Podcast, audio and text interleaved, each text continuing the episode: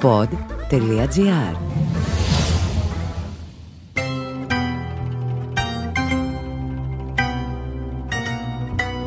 Ακούτε το podcast «Αυτή η νύχτα μένει». Είμαι ο Θάνος Αλεξανδρής και συγγραφέας του βιβλίου. Ένα podcast για τις νύχτες μιας άλλης εποχής.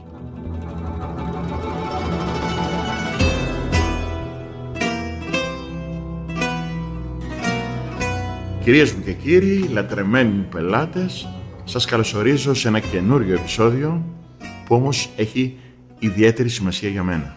Απόψε καλεσμένη μια εξαιρετική, μια πολύ σπουδαία κυρία του λαϊκού τραγουδιού.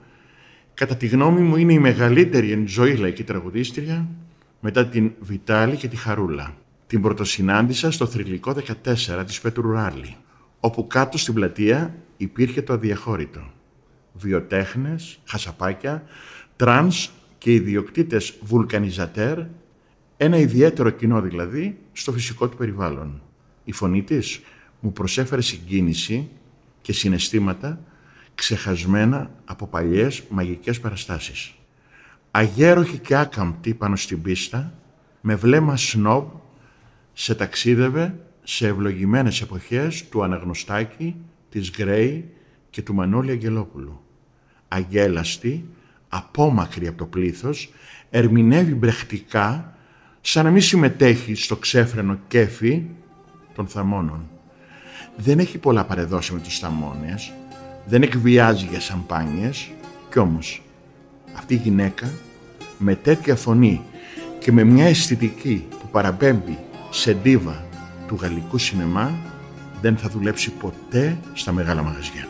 Κυρίες και κύριοι, με ιδιαίτερη συγκίνηση, αγάπη, λατρεία, σας παρουσιάζω την κυρία Κέτι Ντάλη. Κέτι, μεγάλη σε αγαπάμε πάρα πολύ, καλώς όρισες. Ευχαριστώ πάρα πολύ για την πρόσκληση.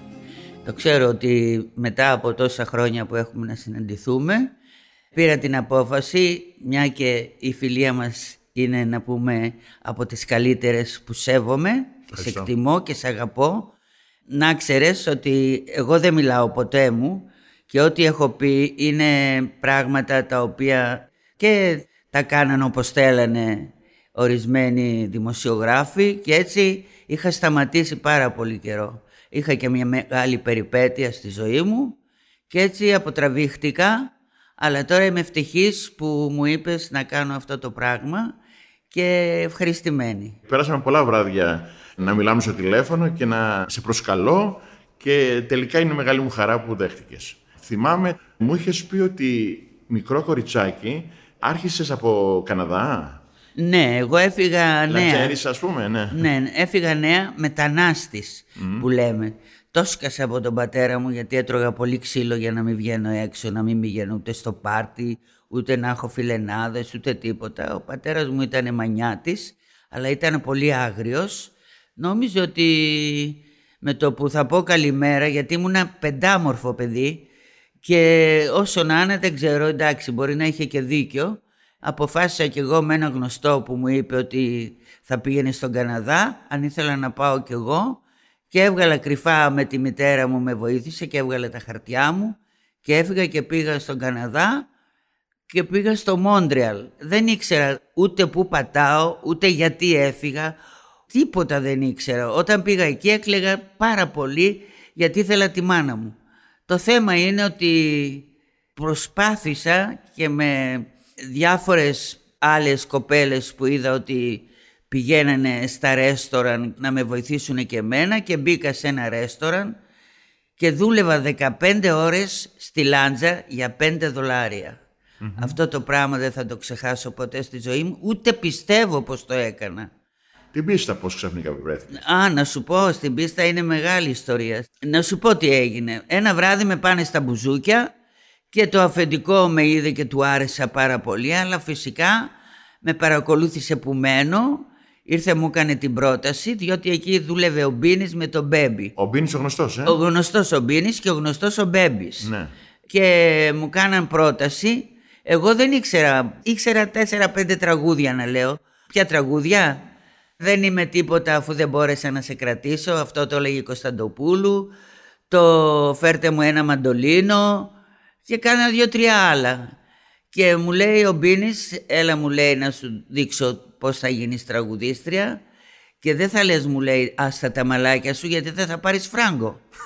θα μάθεις μου λέει Λαϊκά. τα τραγούδια που λέω εγώ και θα μπορέσεις να κάνεις τη φωνή σου σε αυτά τα πράγματα που θα σου διδάξω για να μπορείς να πάρεις μεροκάματο. Όσο καιρό κάθισα εκεί με είχαν και για γλάστρα που λέμε. Καναδάς τώρα λέμε, έτσι. Στον Καναδά, στο Μόντρεαλ. Μου δώσανε και ένα τουμπερλέκι, μου μάθανε πώς να παίζω και με είχαν για ένα χρονικό διάστημα και έκανα τη γλάστρα ίσα ίσα να με βλέπουνε χωρίς να τραγουδάω και να με πληρώνουνε. Όπως πληρώνανε τις άλλες κοπέλες πληρωνόμουν κι εγώ. Σαν ωραίο κορίτσι. Ναι, σαν κράχτης Σαν να πούμε. κράχτης, ναι. Κατάλαβες; Ε, με τον καιρό έμαθα να τραγουδάω. Κατέβαινες σε τραπέζια που ήσουν κοριτσάκι; Ναι, Πήγαινες; κατέβαινα. Εκεί δεν είχε φλερ, δεν είχε άγριο έτσι; Είχε, είχε, αλλά δεν τους έδινα το δικαίωμα να καθίσω πολύ Α. για να μπορώ να την κοπανάω, να πηγαίνω πάλι στο stage να κάθομαι, Α, ώσπου ορισμένοι να πούμε δεν το περιμένανε αυτό και θέλανε να μου κάνουν διάφορα, δηλαδή άμα σκεφτείς το τι σκέφτεται ο άνθρωπος για να μπορέσει να ρίξει μια γυναίκα, πες μου. είναι δηλαδή αδιανόητο. Τι μου κάνανε. Με βάλανε στο αυτοκίνητο, θα με πάνε στο σπίτι μου. Απαγωγή. Απαγωγή και με πήγαν στα βουνά με μισό μέτρο χιόνι να με βιάσουνε. Πλάκα μου κάνεις. Αυτό που σου λέω. Και εσύ τώρα μωρό. Εγώ του είπα ότι εγώ δεν μπορώ να πάω με κανέναν γιατί εγώ έφυγα από την Ελλάδα Παρθένα και είμαι Παρθένα. Δεν ήξερα τίποτα. Όντως. Ναι, όντως δεν ήξερα τίποτα. Τελικά το αποτέλεσμα ήταν να βρεθούμε στο σπίτι που έμενα, γιατί πάντα έμενα, νίκιαζα δωμάτιο εκεί που έμενα, σε όλη τη διάρκεια της ζωής μου. Νίκιαζα δωμάτια σε ανθρώπους που μπορούσαν να φιλοξενήσουν ένα άτομο και έδινες 10 δολάρια την εβδομάδα και είχες την ησυχία σου. Και προσποιήθηκα να αφήσω τον SSR μου για να πάω αυτό που θέλουν να μου κάνουνε και βγήκαν έξω οι άνθρωποι, τους πλακώσανε, του φωνάξανε την αστυνομία, τους μαζέψανε και μετά δεν μπορούσα να ξαναπάω στο μαγαζί Γιατί υπήρχε ο κίνδυνος να. να με σκοτώσουνε. Και έφυγες, ε; Ναι, και έφυγα και πήγα στο Τορόντο. Μετά από το Τορόντο είχα άλλες περιπέτειες και εκεί πέρα, γιατί δεν τα ήξερα αυτά. Δεν είχα ξαναβγεί ούτε σε πίστα, ούτε πουθενά. Τι ηλικία μιλάμε, ε; 20. Α, ε, πάλι ανήλικο. 20. Σχεδόν ανήλικο τώρα ένα κοριτσάκι τώρα. μόνο 20, του, ναι. 20 είχα πάει τότε και εκεί είχα περισσότερα προβλήματα γιατί ναι μεν είχα μάθει να προσέχω και τι θα γίνεται με τον καθένα που θα μιλάω αλλά ήταν σπήρα δολοφόνων εκεί. Ναι, ε. Οι πελάτες αυτοί άμα δεν παίρνανε αυτό που θέλανε σε σκοτώνανε. Μιλάμε τώρα για άγρια νύχτα, έτσι. Ναι, ναι, ναι, ναι, ναι. Τελικά να μην στα πολυλογώ, την κοπάνισα και από εκεί γιατί έκανα ένα βαρύ περιστατικό. Πήγα να σκοτώσω έναν άνθρωπο. Αχ, πες το μου, αυτό μου αρέσει. Σ' αρέσει; Ναι, ναι. Θα σου το πω. Ναι. Ήταν ένας από τον Πειραιά που είχε βάλει στοίχημα να με πάρουν 35 άτομα και είχε πάρει 5.000 δολάρια για να με πάρουν όλοι μαζί. Πλάκα μου. κάνει. Ναι.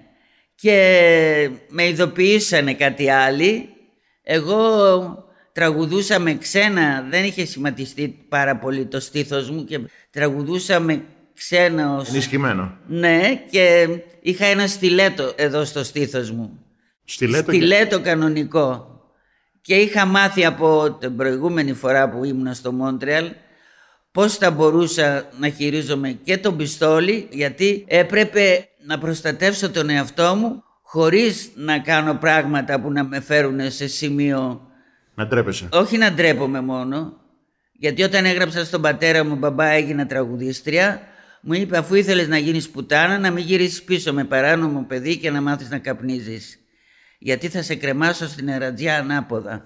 Και έτσι και εγώ το τήρησα αυτό, δεν έμαθα ούτε να καπνίζω και δεν μπορούσα να πάω και με κανέναν, διότι κανονικά εάν κοίταγα το πώς μου φερόταν ο καθένας, έπρεπε να γυρίσω στην Ελλάδα με 20 παιδιά.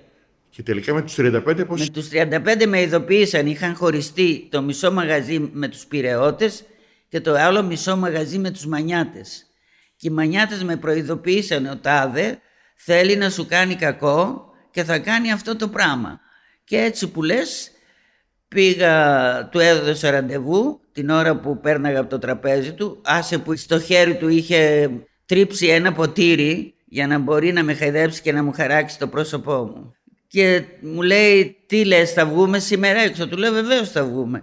Είχα αγοράσει και μία κάπα που ό,τι και να γινότανε η κάπα αυτή ήταν η σωτηρία μου. Διότι μπορούσα να βγάλω το στιλέτο χωρίς να δούνε τι κρατάω. Κατάλαβες, η κάπα δεν έχει μανίκια. Ναι. Λοιπόν, την ώρα που με πάει στο σπίτι, του λέω να πάω να αφήσω, πάντα είχα, μου το είχε πει αυτό μία άλλη τραγουδίστρια. Πάντα μου λέει θα κοιτάς να τους λες πάω στο σπίτι να αφήσω τον ΕΣΣΕΡ και έτσι μου λέει θα ειδοποιήσεις τον κόσμο που μένεις. Και έτσι έκανα. Την ώρα που πάω για να ανοίξω την πόρτα έρχεται και μου λέει δεν θα μου δώσεις ένα φυλάκι να περιμένω. Να μην περιμένω. Λέω ναι. Όπως πάει να με φιλήσει έχω βγάλει το στιλέτο και του το καρφώνω. Έλα ρε Γκέτη. Ναι. Το μαχαίρωσα όλο το χέρι. Με τι τόλμη όμως εσύ ρε Τόλμη προκειμένου να με σκοτώσει αυτός. Εννοείται, αλλά εντάξει τώρα για ένα κοριτσάκι, ας πούμε, μου φαίνεται λίγο, ναι. Όχι, να μην σου φαίνεται καθόλου. Διότι είναι τόσο σκληρή η ζωή Πολύ. έξω. Γιατί εγώ και το στιλέτο που είχα μάθει και το πιστόλι που έπρεπε, αυτά τα μεταχειρίστηκα στη Νέα Υόρκη αργότερα. Γιατί στη Νέα Υόρκη περπάταγες και έβγαζε ο αστυνομικός τον πιστόλι και άμα δεν του καθόσουν σε σκότωνε. Α, τόσο Ναι, άγρια. ήταν άγρια τα πράγματα τον καιρό εκείνο στην Αμερική. Και ειδικά τη νύχτα. Τη νύχτα, ναι. Και άμα ήσουν και εμφανίσιμη, άστο, δεν σου λέω τίποτα. Και πώς- Ανεβαίνω με- με- πάνω μετά; στο σπίτι, έμενα σε ένα δωμάτιο επάνω σε κάτι ανθρώπους από το Γιβραλτάρ. Αυτοί οι άνθρωποι, μόλις τους είπα το τι συμβαίνει, κατέβηκαν κάτω, τον πήρανε, δεν ξέρω που τον πετάξανε, αλλά έπρεπε να φύγω από τον Καναδά. Α, και έφυγες, ε; Έφυγα αμέσως με το τρένο Και πήγες; και πήγα στη Νέα Υόρκη. Μόνη σου τώρα εκεί, ε; Μόνη μου, τελείως μόνη μου και να μην σου πω ότι μέσα στο τρένο βλέπω έναν και κρατούσε σε μια τυλιγμένη εφημερίδα ένα χέρι διότι δεν μπορούσε να πάρει τα δαχτυλίδια από τη γυναίκα που της έκοψε από πάνω το χέρι δεν μπορούσε να της τα πάρει και κρατούσε το χέρι τυλιγμένο μέσα σε μια εφημερίδα Και το βλέπεις. και το βλέπες και κρεμόντουσαν και τα αίματα. Τι να σου πω, Απίστευτο. το ότι έχω συναντήσει, άστο. Κάθε φορά που άνοιγεις δρόμο στη ζωή Μην περιμένεις να σε βρει το μεσονύχτη. Έχε τα μάτια σου ανοιχτά βράδυ πρωί. Γιατί μπροστά σου πάντα πλώνεται ένα δίχτυ. Έχε τα μάτια σου ανοιχτά βράδυ πρωί. Γιατί μπροστά σου πάντα πλώνεται ένα δίχτυ Και εκεί πηγαίνεις πού, ας πούμε; Όταν ήμουνα στο Τορόντο από την αρχή, είχε έρθει ένας ατζέντης. Με πήρε μια μέρα και μου λέει πάμε στο Σικάγο να κάνουμε μια εμφάνιση. Και θα πληρωθώ, του λέω ναι, μου λέει θα πληρωθείς τόσα λεφτά και αυτά. Αυτός πήγαμε στο Σικάγο, γνωρίζω και τη Ρέα Μανέλη Α, και μου λέει με αυτόν που ήρθες εδώ, αυτός μου λέει δεν θα πάρεις φράγκο. Έχεις λεφτά μου λέει να γυρίσεις πίσω. Λέω έχω 20 δολάρια. Λέει δεν θα σε πληρώσω μου λέει αυτός την κοπάνισε και έφυγε. Είχα μάθει που έμενε γιατί είχε στάνταρ σπίτι στη Νέα Υόρκη, μου το είχε πει η Μανέλη. Λέω ας πάω σε αυτόν, μου χρωστάει και τα λεφτά. Είχε περάσει τότε κανένας χρόνος και. Και έτσι μπήκα στην Αμερική, με το τρένο έφυγα και όταν πήγα, πήγα σε όλα τα μαγαζιά. Εκεί τα μαγαζιά στο 8th Avenue ήταν το ένα δίπλα στο άλλο. Στο ένα ήταν ο Τσιτσάνης, στο άλλο ήταν η Σακελαρίου, στο άλλο ήταν ο Παπαϊωάννου, στο άλλο ήταν ο Αγγελόπουλος. Ήταν το ένα δίπλα στο άλλο.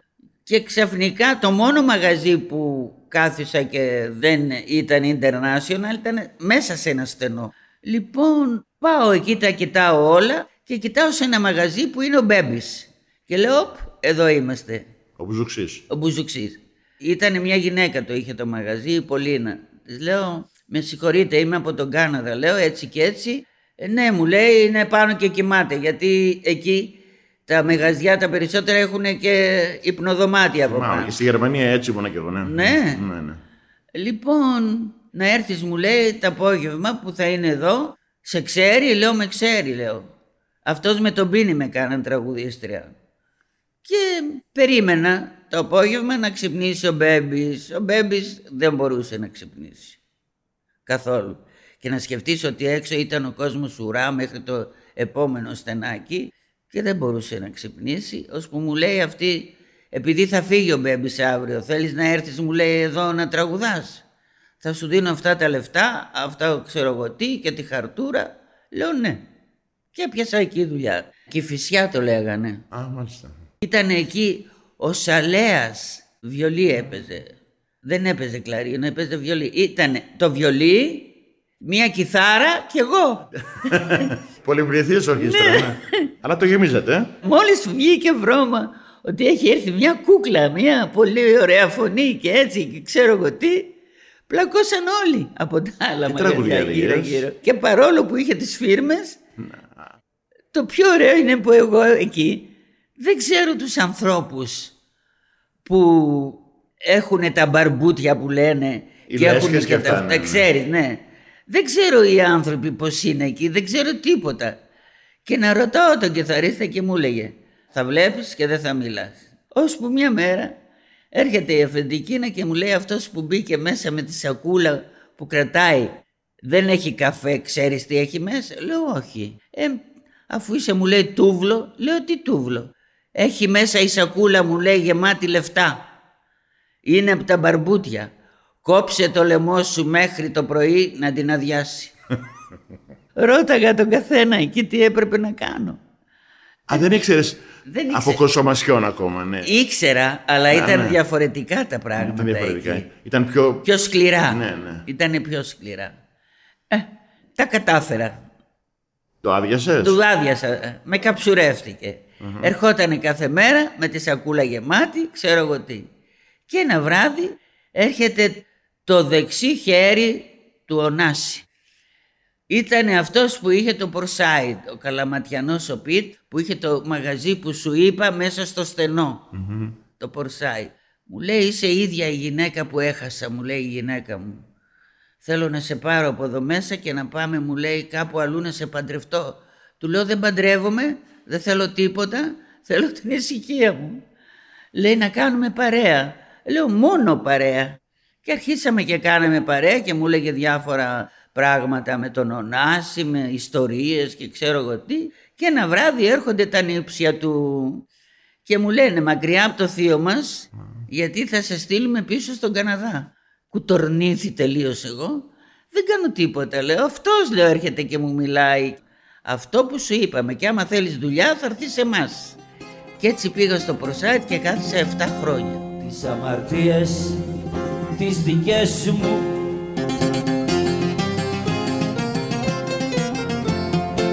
αν χρειαστεί να τις μετρήσω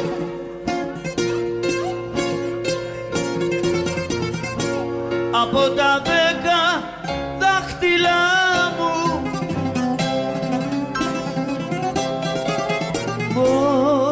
τα πέντε θα κρατήσω.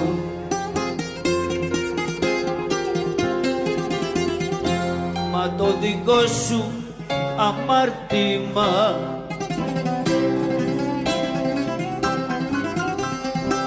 του κόσμου όλα τα δάχτυλα. Δεν θα έφευγα ποτέ από την Αμερική, δεν θα ερχόμουν ποτέ από την Ελλάδα αν δεν είχα κάνει ένα μεγάλο τσαμπουκά. Και έτσι έφυγα και ήρθα στην Ελλάδα. Έκανες καινούριο τσαμπουκά δηλαδή. ναι. Καινούριο τσαμπουκά. Πάλι δεν με- άφηνα κανένα να με ενοχλεί. Δεν ήθελα. Ήξερα τι έκανα και τι δεν έκανα. Δεν ήθελα με το έτσι θέλω να πάω στο κρεβάτι κανενός. Μπράβο. Δεν ήθελα. Δεν ήθελα να γυρίσω στην Ελλάδα, σου λέω με 20 παιδιά. Καλά, θα μπορούσε να το κάνεις χωρίς να γεννήσεις, εντάξει. Ναι. Όχι, μην μου το λες, σοβαρά. Εγώ δεν ξέρω καμία να ήρθε στην Αμερική και να μην γύρισε με 5-6 παιδιά. Και έτσι με τον τζαμπουκά. Ναι, α, ήρθα στην τα- Ελλάδα. Τα μαζεύεις και ερχόμαστε Ελλάδα. Ναι, ναι. Μου είχε ερωτευτεί και ο ανιψιός του Γκαμπίνο Και αν δεν ήταν αυτός, εγώ δεν θα ζούσα. Ο Καμπίνο τι ήταν; Ήταν ο αρχιγκάγκστερ. Και με είχε ερωτευτεί ο ανεψιός του και γι' αυτό γλίτωσα κάπως τα- τις φασαρίες και το ένα και το άλλο και πολλά πράγματα. Άρα έπλεξε με μάφια με όλα αυτά, έτσι. Ήταν... Ναι, έμπλεξα. ναι. Ωραία όμως, δεν είναι. Ωραία ήταν γιατί δεν με ενοχλούσανε. Ναι, Ξέρανε ότι ήμουν straight και ότι δεν κάνω πράγματα που δεν πρεπει Μην νομίζεις, οι μαφιόζοι Εννοείται. δεν τους αρέσει η ψευτιά. Εμένα ο χαρακτήρας μου από αυτούς τους ανθρώπους πήρε πολλά πράγματα. Είναι άνθρωποι που είναι ντόμπροι και θέλουν την αλήθεια. Ναι, αυτό είναι. Όπως και οι άνθρωποι της νύχτας. Ναι. Άρα φεύγουμε από εκεί, Και έρχομαι στην Ελλάδα. άγνωστοι πάλι, ε. Άγνωστη, αλλά ένα κουκλί. Εννοείται. Ένα κουκλί. Οι γονείς σου τι είπαν, ο πατέρας και αυτά που ήρθες; Οι γονείς μου τίποτα δεν είπανε, το μόνο που ευχαριστηθήκανε γιατί εγώ στην Αμερική είχα κάνει ένα γάμο για να μην πάω στον Καναδά πίσω. Τα αφεντικά μου είπανε και τελειώνει το extension πρέπει να παντρευτείς. Και πλήρωσα κάποιον και με παντρεύτηκε. Και μόλις πήρα τα χαρτιά μου έφυγα. Άρα οι γονείς σου σε καλοδέχτηκαν, ας πούμε. ε; Οι γονείς μου γράφανε χώρισε γρήγορα και έλα πίσω. Ναι. Πας κατευθείαν κάσβα που μου είχες πει, δεν ξέρω. πώς Ναι, πήγαινε. να σου Ναι. εξηγήσω. Ναι. Στη γειτονιά μου είχα μια φιλενάδα που εκείνη την ημέρα βγήκα έξω, λέω στη μάνα μου θα πάω μια βόλτα, ξέρω εγώ τι, βγήκα. Και την βρήκα την Άλια, της λέω είμαι η Κέτη που κάναμε παρέα, που πήγα στην Καναδά. Ναι μου λέει ρώταγα τη μαμά σου. Και έγινα τραγουδίστρια της λέω. Άντε ρε μου λέει. Της λέω ναι. Εγώ το βράδυ μου λέει τα έχω με έναν εφοριακό. Θες να πάμε μου λέει σε ένα μαγαζί να πιάσεις δουλειά. Της λέω θέλω. Και πάμε στην Κάσμπα. Η Κάσμπα είναι full. Τραγουδάει ο Βολιώτης και κάτι άλλο εκεί ένας ράπτης λεγόταν δεν θυμάμαι. Μου έκανε εντύπωση που έπαιζε ο Σπύρος ο Λιώσης μπουζούκι μαζί με έναν άλλον. Ο γνωστός, ναι. Και πετάγεται το αφεντικό και λέει ο Κοράκης, του λέει έχει έρθει μία από την Αμερική και τραγουδάει καλά λέει μου είπανε. Θες λέει να τη φωνάξουμε να πει κανένα τραγούδι; Λέει ας έρθει και πάω και μόλις με βλέπει ο Λιώσης, δεν ξέρω αν ξέχασε να παίξει. Το μόνο που ξέρω είναι ότι δεν ήθελε να παίξει σε μένα. Ναι. Ναι, διότι του λέω μπορείς να μου πιάσεις ένα σόλ ματζόρι χιτζάζ στην μπουργκάνα και να με αφήσεις να τραγουδήσω. Α, εσύ μου λέει είσαι επαγγελματίας, λέει δεν παίζω εγώ σε επαγγελματίες. Και μου παίξε το άλλο μπουζούκι που ήταν καταπληκτικό. Και εγώ πήγα να πω δύο-τρία τραγούδια και κάθισα δύο ώρες. Άρα πάθανε βλάκα. Δεν μ' άφησε ο κόσμος να κατέβω. Εκεί μπήκε ο Ηλιάδης μέσα, στο τάκι ο Ο Ηλιάδης. γνωστός, Μερινέλας, ναι. Και λέει στο αφεντικό, αυτή μ' αρέσει πολύ, θα σε πληρώνω για να την πληρώνεις. Α, μάλιστα. Εγώ δεν τα ήξερα αυτά, τα έμαθα μετά. Θυμάμαι ένα χιλιάρικο μου δίνε. Και με τον Ηλιάδη είχαμε διάφορα πράγματα που δεν μ' αρέσανε. Σε καψουρεύτηκε; Ναι, πάρα πολύ, μέχρι τρέλας. Και ήθελε να μου ανοίξει και μαγαζί, ήθελε πολλά, εγώ δεν τα δέχτηκα. Εσύ γιατί πια; Ήταν με τη Μαρινέλα, τι δουλειά είχε με Α, μένα, ήταν με ναι. τη Μαρινέλα τότε. Ναι. Α, συγγνώμη, δεν ήξερα. Ναι. Και όχι μόνο αυτό. Μπορεί να ήταν για όλους ο λεφτάς. Ναι, ναι. Εμένα ναι, με ενδιέφερε ότι δούλευα και είχα ό,τι ήθελα. Από εκεί και πέρα δεν μπορούσα να τα πάρω. Πρέπει να έχεις, πώς το λένε, Την πουτανιά που λέμε. ναι, πρέπει να μπορείς να τα πάρεις. Ναι, ναι. Να ξέρεις τον τρόπο. Εγώ ήμουνα διαφορετική. Όπως έφυγα ζών, έτσι ζών γύρισα. Αλλά με διαφορά στο έγκλημα. Πώς και δεν πήρε είδηση η Μαρινέλα; Το πήρε. Α, το πήρε. ναι. Ήρθε και μου ζήτησε το λόγο. Μακριά από τον άντρα μου λέει. Της είπα πες του να φύγει αυτός από δίπλα μου. Και τέλειωσε πια αυτή η εντός εισαγωγικών σχέση ε, με τον. Μετά από εκεί λέω στον κοράκι θα πάω σε ένα άλλο μαγαζί εδώ με το Βασιλιάδη λέω εάν δεν μου δώσεις δύο χιλιάδες θα το κλείσεις. Και ποια είσαι μου λέει ο Μπιθικότσης; Του λέω μπορεί να νομίζεις ότι είμαι ο Μπιθικότσης αλλά είμαι πιο ψηλά από τον Μπιθικότσι. Καλά το πες. Και όταν πήγα έκλεισε το μαγαζί. Που ήταν πολλά λεφτά 2.000 τότε, ε; Όχι, δεν ήταν και πολλά λεφτά, μην νομίζεις. Αλλά τα λεφτά που παίρνε αυτός από την πλάτη μου, τι να σου πω. Από εκεί μετά πάω με τον Βασιλιάδη, το ΒΒ. Ήταν ο Παπαλαζάρου στη μέση από το χάραμα, Α, που με κυνήγαγε από την Γκάσμπα όταν ήμουνα και με βάζει με τον Τζιτσάνι στο χάραμα. Αναβάθμιση πια αυτό. Ναι, Σημαντική. πολύ ωραία. Με τον Τζιτσάνι πάρα πολύ ωραία. Ο πρίγκιπο Μαστουρίδες για λιτοβασιλιάδες Ανάψτε τους λουλάδες να μαστουριάσουμε μαζί Μετά από εκεί πάω στην αδυναμία με τον Ψηλόπουλο. Μετά πήγα και είχα και προσωπικό μου μπουζούκι το Στέλιο το Βαμβακάρη. Μετά από εκεί πάω πάλι με τον Τζιτσάνι Α, στο Φαλυρικό. Μετά από εκεί πάω με τον Καφάση με το καφάσι που δούλεψε, Φιγένεια. στο Κατίνα. Καλοκαιρινό ήταν αυτό νομίζω. Ναι, καλοκαιρνό. Από εκεί πάω με τον Κόκοτα στο ακροτήρι. Από εκεί φεύγω γιατί με ήθελε η Παμέλα και φώναζε γιατί δεν πάω, δεν πάω. Της λέω δεν μπορώ, με έχει κλείσει λέω Γιουγουρτάκης να πάω με τον Αγγελόπουλο στο Κανκάν. Τρομερή επιτυχία είχαμε. Και από εκεί πάλι με τον Τζιτσάνι στο Βαρέλι και ούτω καθεξής. Πότε αρχίζουν εκεί μετά ε, δυτικά προάστια, σούμου, όλα αυτά. Στο Σουμού πήγα το 80. Τέλος πάντων, το αποτέλεσμα είναι ότι έχω κάνει πάρα πολλά καλά, αλλά κανείς δεν τα αναγνώρισε. Είχα τόσο μαχαιριές πισόπλατες. Δεν μπορεί όμως μόνο μαχαιριές να είχες. Κάποιος καλός δεν υπήρχε; Όχι, Όχι, ε. όχι, πουθενά. Πήγαινες, μίλαγες και τους έλεγες ορισμένα πράγματα, το πώς θα τους βοηθήσεις, θα κάνεις, οτιδήποτε να πούμε έκανα. Είχα δύο χρόνια στη Μήνος συμβόλαιο και με είχαν σιρτάρει. Στη Μήνος, ε; Ναι. Οι μεγάλοι δεν αφήνανε να τραγουδήσω. Αυτοί που κυριαρχούσαν στη Μήνος, τα Ναι, ονόματα ναι, μεγάλα, ναι. δεν ξέρουμε Ναι. ποιοι είναι. Ναι. Ναι. Από εκεί και στην πόλη όταν ήμουνα, το αφεντικό με κοίταγε διαφορετικά. Άμα δεν πάω να κοιμηθώ μαζί του, θα με έδιωχνε. Και με έδιωξε. Ναι, ε. Ναι. Γιατί μου έκανε την πρόταση και του είπα όχι. Κοίταξε να δεις. Όλοι μου δίναν ραντεβού δύο η ώρα. Διευθυντές από τις εταιρείες. Ναι. Στις δύο το μεσημέρι. Πάντα δύο, ε; Ναι. Και του λέω, μη μου πεις του λέω ότι θες να έρθω δύο η ώρα. Ήταν σε μεγάλη εταιρεία αυτός. Ναι, ναι, ναι, ναι. Και μου λέει ότι να σου δώσω το τηλέφωνό μου να έρθεις μου λέει κατά τις δύο το μεσημέρι. Ε, και του λέω συγγνώμη, του λέω όλοι δύο η ώρα γαμάτε. Έτσι ακριβώς. Φοβερό είναι. Μα δεν γινόταν άλλο. Με τον Καφάς είχατε φοβερή σχέση, ε; Όχι, καμία σχέση. Όχι. Ο Καφάσης μου φέρθηκε πολύ άσχημα. Πάρα πολύ άσχημα. Γιατί εγώ δεν θα πήγαινα με τον Καφάση, αλλά μου τάξε ο ψυχογιός για να μην πάω με το Καβαλά που είχα κανονίσει, γιατί δούλεψα και πολλές φορές με το Καβαλά. Ναι. Ναι, να μην πάω και να πάω μαζί του. Ε, μου λέει θα σου κάνω δίσκο, άμα θα έρθεις μαζί.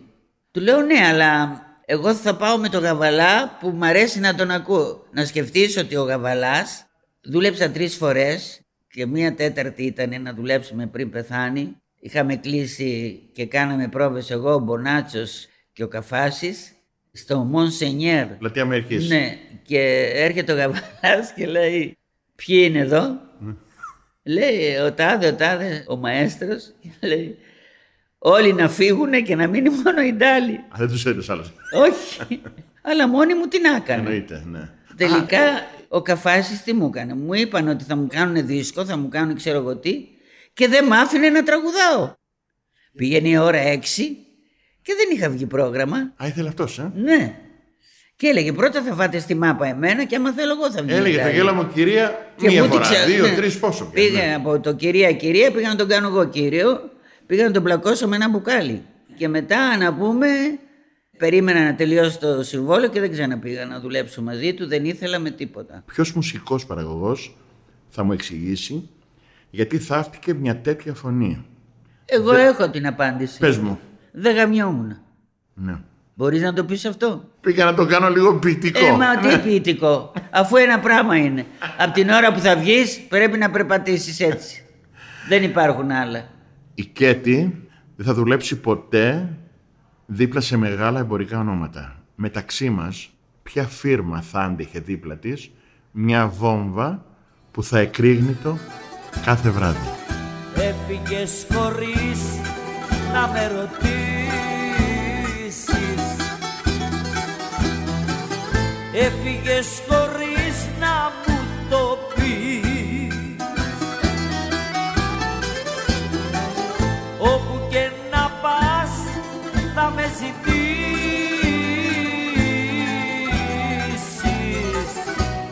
σαν και την καρδιά μου δεν θα βρεις.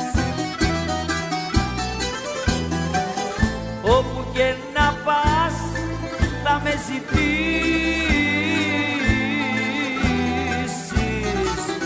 Σαν και την καρδιά μου δεν θα βρεις. Πάμε τώρα, είχες μια υπέρβαση στο ενδυματολογικό. Σκέψου ότι ήμουνα η πρώτη που έβαλε κουστούμια στην πίστα. Δεν φορούσανε καυτά σόρτς. Δεν φορούσανε τότε τίποτα. Τα κουστούμια στις γυναίκες, ε; Ναι, ναι. Δεν φόραγε κανείς κουστούμι. Εγώ πρωτοφόρεσα τα κουστούμια. Εμένα δεν μ' αρέσαν ούτε οι τουαλέτες ούτε τα αυτά, δεν τα μπορούσα καθόλου. Ναι. Καθιέρωσα τα κουστούμια, τα καυτά τα σόρτς, Τα καυτά σόρτ τα όμως. καυτά σόρτς. Έβγαινα με σόρτς καυτό Ναι. και με τον Ξανθόπουλο που δούλεψα στα ξημερώματα και ξαναδουλέψαμε πάλι στο πλάζα με τον Ξανθόπουλο και εκεί τα ίδια. Ο Ξανθόπουλος δεν. ε, Ναι, ο δεν είχε Ξανθόπουλος αντίρρηση. μου έλεγε Α, με τέτοια φωνή και με τόσο δρόμο που έχεις ε, κάνει πώς δεν ανέβηκες τόσο ψηλά; Του λέω δεν μου λες εσύ πώς ανέβηκες; Πώς ανέβηκα εγώ; Γιατί εσύ δεν πήγες να χαϊδέψεις πουθενά τίποτα; Του λέω. Γιατί εμένα όλοι θέλουν να με χαϊδέψουν. Το καταλαβαίνεις; Ναι μου λέει έχεις δίκιο, έχεις δίκιο. Αλλά πού να πούνε; Δεν μπορεί μια γυναίκα να προχωρήσει αν δεν κάνει βίζιτες και αν δεν πάει να κοιτάξει πόσα κρεβάτια είναι στη σειρά. Τόσα. Σήμερα με αυτόν, αύριο με αυτόν, μεθαύριο με αυτόν. Δεν γίνεται σε αυτό το επάγγελμα. Εγώ εμένω στο ενδυματολογικό. Πες λίγο με στήθος, με αυτά, με μαλλιά. Είχα κουρευτεί μπροστά όλα τα μαλλιά Ναι. και είχα βάλει κεραυνούς. Παρά ήταν Αυτό προχωρημένο. ναι, ε. ναι. Και είχα φέρει ένα κουστούμι διαφανές, ήταν από νάιλον και από μέσα φόραγα μόνο ένα σλιπάκι με τα κορδόνια, τίποτα άλλο. Όλο μου το κορμί φαινόταν από μέσα. Που μιλάμε μια Μην εποχή. νομίζεις ότι ερχόντουσαν να ακούσουν τη φωνή μου. Εννοείται. Περισσότεροι ερχόντουσαν να δουν τι Το, ξ- φοράω. το ξέρω. Ε. Και μια εποχή που οι γυναίκες ήταν ε, μέχρι Ναι, εδώ. ναι, ναι, ναι. ναι, ναι, ναι. Ναι. Να πούμε τώρα για τα καψούρια σου, για τα. Α, καλά. Να πούμε για τον Ομάρ Σαρίφ, ας πούμε, που είναι γνωστό σε όλους. Ναι, Ε, ναι. καλά ο Μαρσαρίφ, εντάξει. Όλοι μου λένε γιατί δεν πήγα. Γιατί δεν πήγες; Δεν μπορώ να πάω. Ντρέπομαι, πώς το λένε. Θα μου πεις τόσα χρόνια μες στη νύχτα. Ντρεπόμουνα. Α έπινες ένα ποτηράκι όπως... Τι να το κάνεις το ποτηράκι μου, Πώς ε; είπε- Δεν είναι το ποτηράκι, Ναι, ναι, πουλάκι μου. Είναι μετά πώς θα αντικρίσεις τη μάνα σου και τον πατέρα σου. Καλά, ρε παιδί μου, γυναίκα ήσουν, το να πήγαινες με έναν άντρα δεν ήταν επιλήψιμο. Εντάξει, ναι, με συγχωρείς. Αυτό δεν λέγεται πήγες με έναν άντρα. Αυτό λέγεται αρπαχτή. One night stand. ναι, λέγεται, ναι. Να σου πω κάτι. Εμένα μ' αρέσει να κάνω δεσμούς στη ζωή Το μου. κατάλαβα. Ήταν τότε με Ούρσουλα άντρες και με Μπολμοντό. Ναι, τότε. Ναι, ήταν τότε. Τη μια μέρα μου έδωσε το σακάκι, την άλλη μου έδωσε τη γραβάτα, την άλλη το πουκάμισο και να πάω στο Χίλτο να πάρω και το παντελόνι. Δεν πήγες; Όχι, του λέω εγώ δεν πρόκειται να έρθω. Μου λέει γιατί; Λέω γιατί δεν μπορώ να έρθω. Θυμάμαι ένα γεγονός ότι ήταν μία τώρα έχει πεθάνει αυτή δεν ξέρω. Μία που πήγαινε με όποιο λέει καλημέρα. Κοίτα τι είναι λέει. Πήγε με τον Ομάρ Σαρίφ λέει και κορδώνεται για μένα. Της λέω με συγχωρείς έλα μέσα στην τουαλέτα να σου πω κάτι γιατί αυτό που είπες της λέω δεν τα άκουσα καλά. Και της έβαλα το κεφάλι μες στη λεκάνη. Μπράβο. Και δεν πήγες και σου το φορτώσανε. Δεν είναι το τι θα πας. Ναι. είναι η συνέχεια. Δηλαδή έχεις την ησυχία σου. Κάνεις ό,τι γουστάρεις. Είσαι μόνη σου και δεν έχεις κανένα μπούστη ανάγκη. Και ξαφνικά το μυαλό σου θα κουμπίσεις στον άλλον που πήγες και στον άλλον που δεν πήγες. Γιατί; Γιατί να πάθω αυτή την ταλαιπωρία; Έχεις απόλυτο δίκιο. Πώς άντεχες όμως και πώς το αντιμετώπιζες με τόσα καψούρια κάθε βράδυ; Ναι, ναι, όλους τους έβριζα. Εγώ έμαθα στην Αμερική να βρίζω, δεν έβριζα ποτέ μου. Τους έβριζες τετατέτ; Τετατέτα από το μικρόφωνο. Ότι; Κοίταξε να δεις, ήταν μια παρέα και ήταν ένας βιομήχανος, ο οποίος ψιλοχοντρός ήταν. Η παρέα του όλοι καθόταν στο πρώτο τραπέζι και τους έλεγε διάφορα και κατάλαβα ότι κάτι με κοιτάγανε κάπως διαφορετικά. Και τότε δούλευα με το συγχωρεμένο το Μιλιό. Α, ναι, Του το λέω, μαέστρο. ρε Δημήτρη, κάνε ένα ταξίμι, θέλω να πάω μέχρι εκεί. Μου λέει με το μικρόφωνο, κάτσε μην κάνεις μου λέει καμιά φασαρία, λέει έχουμε τόσο κόσμο. Όχι του λέω, κάνε εσύ το ταξίμι και έρχομαι εγώ. Πάω στην παρέα, λέω τι έγινε, από πάνω με το μικρόφωνο. Λέει να λέει ο τέτοιος μας λέει ότι εχθές το βράδυ σε είχε όλη νύχτα μαζί του. Α, Δεν ήταν ότι του δώσα τα δυο χαστούκια. Ήταν ότι του είπα από το μικρόφωνο άλλη φορά όταν γαμάς, να γαμάς, όχι να γαμάς με το νου. Δεν άντεχα. Δηλαδή, εντάξει, από πίσω από την πλάτη μου λέγανε ότι μπορείς να φανταστείς. Πάρα πολλά. Εμένα με ξεσηκώσανε πολλές τραγουδίστριες αργότερα και κάνανε τα ίδια που έκανα εγώ. Πάρα πολλές.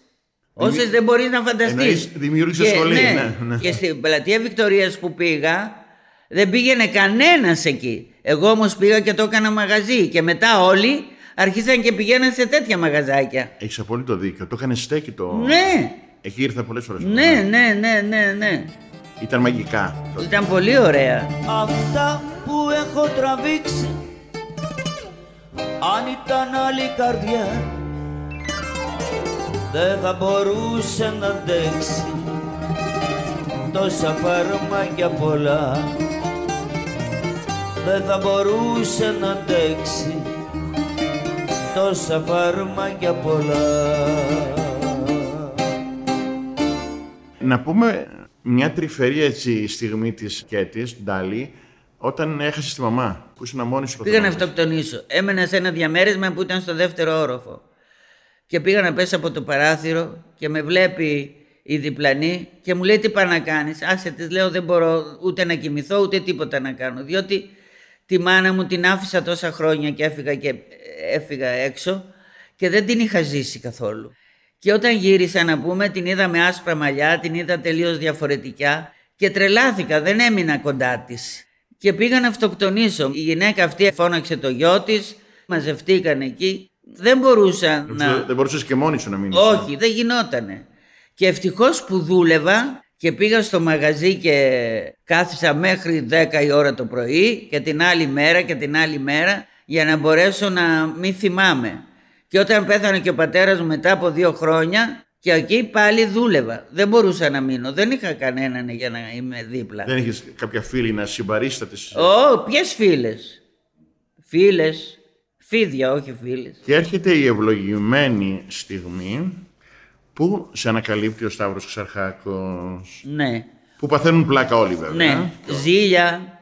Δεν μπορείς να φανταστείς τι έγινε.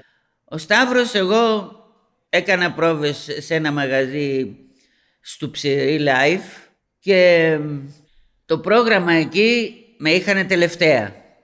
Με πολύ μικρά γράμματα που ούτε καν, Α, το θυμάμαι και το έχω σχολιάσει και εγώ αυτό. Ναι, πες τα μου. ούτε όλα. καν φαινόταν το όνομά μου και ήταν ορισμένοι καλλιτέχνες που λέγανε ότι εγώ είμαι το φιλέτο και αυτή είναι το κόκαλο για μένα.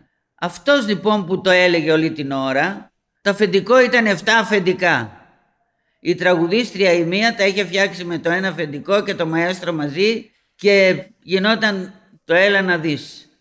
Εκεί πέρα τα αυτά αφεντικά που ήταν έπρεπε ή να πηδάνε τις τραγουδίστριες ή να κλέβουνε το ταμείο. Ώσπου μια μέρα ακούω αυτόν που έλεγε ότι εγώ είμαι το φιλέτο και αυτή είναι το κόκαλο, του λέω κύριε φιλέτο, αύριο που θα φύγω να πάω να βρεις, να ψάξεις για δουλειά. Τα μαζεύω και φεύγω. Τρία τραγούδια έλεγα όλη νύχτα και είχαν έρθει άνθρωποι, γιατί έγινε μεγάλη διαφήμιση, άνθρωποι που είχαν να με ακούσουν από το 73 που ήμουνα με το Τζιτσάνι.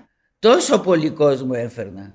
Και ένα Μια βράδυ... λίγο ψηλοδιανοούμενη και τέτοια. Ένα Ναι. ψαγμένο κοινό τότε. Ναι, ναι. Και ένα βράδυ έχει έρθει ο Χίτας, καλή του ώρα όπου είναι. Και λέει αφήστε την να τραγουδήσει και κάνει ένα εκατομμύριο λουλούδια. Και μετά δεν πληρώνουν αυτοί τίποτα, εξαφανίστηκαν όλοι από τα ταμεία, πήρα τα ρούχα μου και έφυγα. Και την άλλη μέρα μπαίνω στο Σταρ στη λαμπυρη πρωί πρωί. Φωνάζει το αφεντικό, έλα πίσω, θα ανταλλάξω το πρόγραμμα και θα το κάνω ρεμπετάδικο και θα μείνεις μόνο εσύ. Μόνο εσύ έφερες λεφτά στο μαγαζί. Λέω δεν ξανάρχομαι εκεί που φτύνω, δεν ξαναφτύνω, δεν ξανάρχομαι. Να είχες προ- πιο πριν το μυαλό σου να με κρατήσεις. Και τους είπα ότι δεν πρόκειται να ξαναγυρίσω. Τους ξεφτύλισα όλους, μηδενός εξαιρουμένου. Για ποιο λόγο, γιατί λέγανε ότι τσακώθηκε με τον Τάδε. Τσακώθηκε με τον Τάδε και έφυγε. Λέω δεν τσακώθηκα με κανέναν. Δεν με πληρώνανε 1,5 μήνα. Στο δίσκο αυτό του Σταύρου του Ξαρχάκου νομίζω ερμηνεύεις μαγικά όλα τα υπέροχα του τραγούδια αλλά το δικό μου το αγαπημένο είναι η ένοχη. Θα πρέπει πρώτα να πεθάνω για να έρθεις και να ζητήσεις από τον τάφο μου συγγνώμη και Θεό και αντικαστής. Για μένα θα σε η ενοχή η ενοχή ακόμη. Για μένα θα σε η ενοχή η ενοχή ακόμη Να σου πω πώς έγινε. Ναι, πες μου. Στο μαγαζί εκεί που σου λέω ότι ήμουν έλεγα το δίχτυ. Το δείχνει. Και μια μέρα κάποια πήρε τηλέφωνο τον Ξαρχάκο και του λέει, άκου μια φωνή του λέει και μ' ακούει ο Ξαρχάκος. Αλλά εγώ έκανα παρέα με τον Βασίλη το Δρογκάρη που ήταν μόνιμος στην ορχήστρα του Ξαρχάκου και με αγαπούσε πάρα πολύ και του λέει ένα βράδυ, κοίταξε να δεις, μια φωνή υπάρχει που μπορεί να πει τα τραγούδια σου. Είναι στο Βικτόρια. Πήγαινε να τη δεις εκεί. Ο Ξαρχάκος είχε διάφορα προβλήματα και δεν ήρθε τον καιρό που του το είπε ο Δρογκάρης. Και ήρθε όποτε μπορούσε. Ήρθε ένα βράδυ, όλοι αρχίζαν και λέγανε «Αχ, ήρθε για μένα, αχ, ήρθε για μένα». Εγώ είδα έναν άνθρωπο, κύριο, και κάθισε στο βάθος στο μπαρ και με μέτραγε. Την συμπεριφορά μου, το πώς τραγουδάω, τα πάντα Το πώς στέκεσαι. όλα. Και εκείνη τη στιγμή σηκώνεται και λέει σε κάποια γνωστή πες της ότι θα της κάνω δίσκο. Έλα ρε. Και γυρίζει αυτή και μου λέει δεν μπορείς μου λέει να κλάψεις τώρα. Της λέω γιατί να κλάψω. Για ποιο λόγο να κλάψω. Εντάξει, ναι. Του άρεσε η φωνή μου, του άρεσε αυτά που κάνω, Και λογικό του είναι. άρεσε όπως είμαι. Εγώ δεν μοιάζω με καμία, λέω είμαι μόνη μου. Και έτσι και έγινε. Και άρχισα που λες και έκανα πρόβες και προχώρησα με το Σταύρο. Ωραία εμπειρία. Ναι, ωραία, πολύ ωραία. Θέλω λίγο να διαβάσω έτσι δύο ατάκες Ναι, αγάπη. από το σημείωμα που έγραψε Ναι. για σένα ο Ξαρχάκος που νομίζω δεν το έχει αξιωθεί καμία μεγάλη τραγουδίστρια. Έγραψε λοιπόν για σένα. Μια φωνή αρχαίγονη που δεν έχει υποστεί καμία φθορά χωρίς ίχνος από τη σημερινή χιδεότητα, μετριότητα, το ευτελές του σουξέ. Η κυρία Ντάλη άνοιξε τους κόσμους της πολύμορφους δρόμους για να μας μαγέψει, να μας μοιήσει στις εμπειρίες μιας ολόκληρης ζωής. Υπέροχο δεν είναι, εντάξει. Ναι. ναι, ναι. Όλα αυτά είναι αλήθεια. Το είναι έγραψε. αλήθεια διότι με διάβασε πάρα πολύ. Διάβασε το χαρακτήρα μου, διάβασε τα πάντα σε μένα ναι, και έβγαλε το συμπέρασμα ποια είμαι. Αυτή που είμαι έμεινα.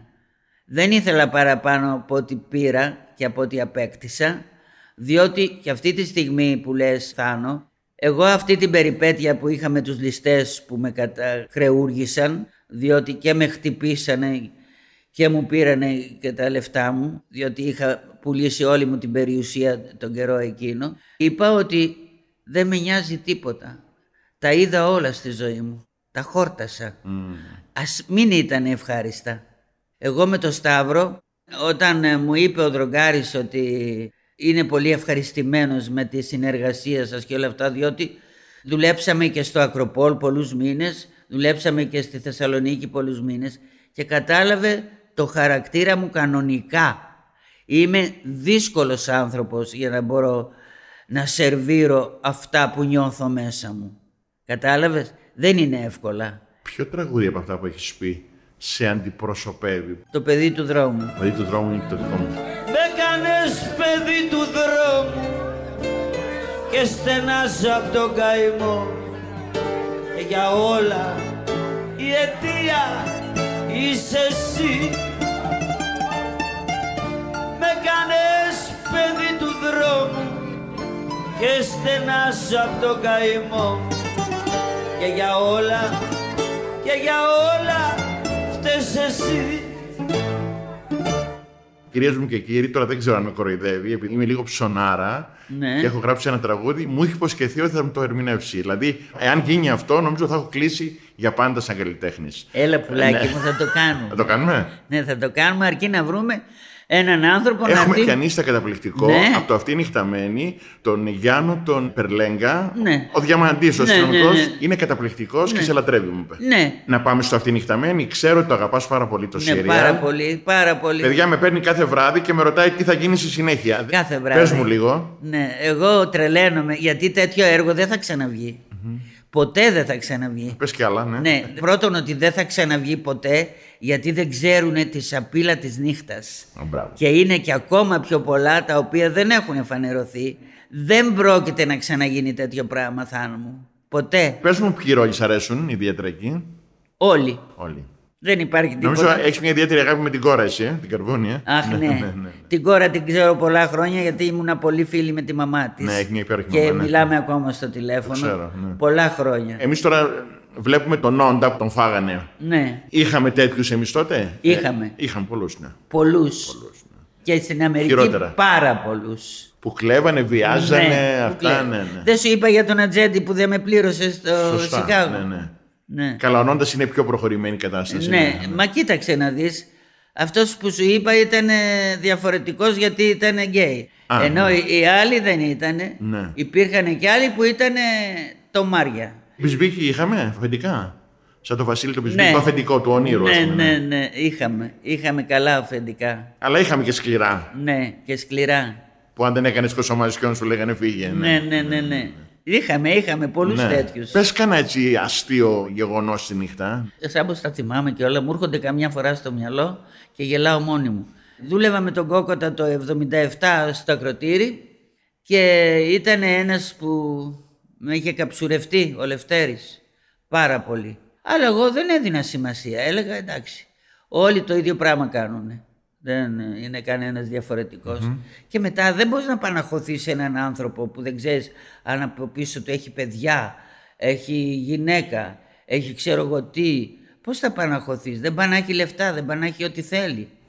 Και αυτός είχε κάνει ένα μάτσο λύρες και όπως τραγουδάγαμε με το σταμάτη, μας πέταγε λύρες. του λέω, κοίτα ρε παιδί μου, λέω, τι μαλάκες είναι, του λέω ρε σταμάτη. Μας πετάνε δίφραγκα, τι είναι αυτά. Α, τα φράγκα. Όχι μωρή μου λέει, δεν βλέπεις εκεί καθόλου. Λέω, τι να δω. Μαζί βέτα μου λέει, από τη μεριά σου είναι δικά σου. Και από τη μεριά μου μου λέει, είναι δικά μου. Και ήταν λύρες. Ήταν ένας γνωστός που έπαιζε κλαρίνο, πολύ μεγάλο όνομα στην Ελλάδα. Και είχε κολλήσει τσίχλες κάτω από τα παπούτσια του. Και όταν, όταν έβλεπε 100 δόλαρο, κατουργιότανε τάχα, έβαζε κάτω από τα παπούτσια του την τσίχλα, έπιανε το 100 δόλαρο, πήγαινε. Είχα κάτω από την καρέκλα μου ένα μεγάλο κουβά για να βάζουμε τη χαρτούρα. Ναι. Και λέω καλά, τι κάνει εκεί αυτός; Και βλέπω ότι παίρνει τα 100 δόλαρα. Πάω στο αφεντικό, του λέω έτσι και έτσι αυτός. Έχει κάνει δύο πολυκατοικίες στην Ομόνια σε πληροφορώ. Σόπα. Αμέ. Έχει κατακλέψει όλη την Αμερική και είναι και ψεύτης κιόλας. Μεγάλος ψεύτης. Θα ήθελα να σε ευχαριστήσω πάρα πολύ. Έλα, Ήταν αγάπη. μεγάλη τιμή ιδιαίτερα για μένα. Αγαπούλα μου, εγώ σε ευχαριστώ. Θα ξαναπούμε Με τώρα- έβγαλες από το καβούκι όχι, μου. όχι, είσαι μια θεά. Και το επόμενο μας ραντεβού θα είναι στο στούντιο που θα πεις το τραγούδι.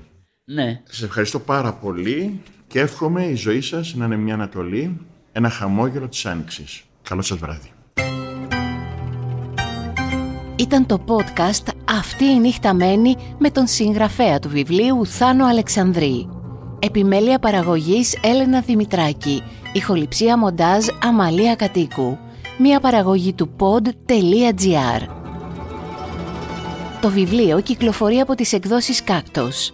Την αγαπημένη σειρά μπορείτε να παρακολουθήσετε στην τηλεόραση του Αλφα. Για να ακούσετε κι άλλα podcast που σας ενδιαφέρουν, μπορείτε να μπείτε στο pod.gr, Spotify, Apple Podcast, Google Podcast ή σε όποια άλλη εφαρμογή ακούτε podcast από το κινητό σας.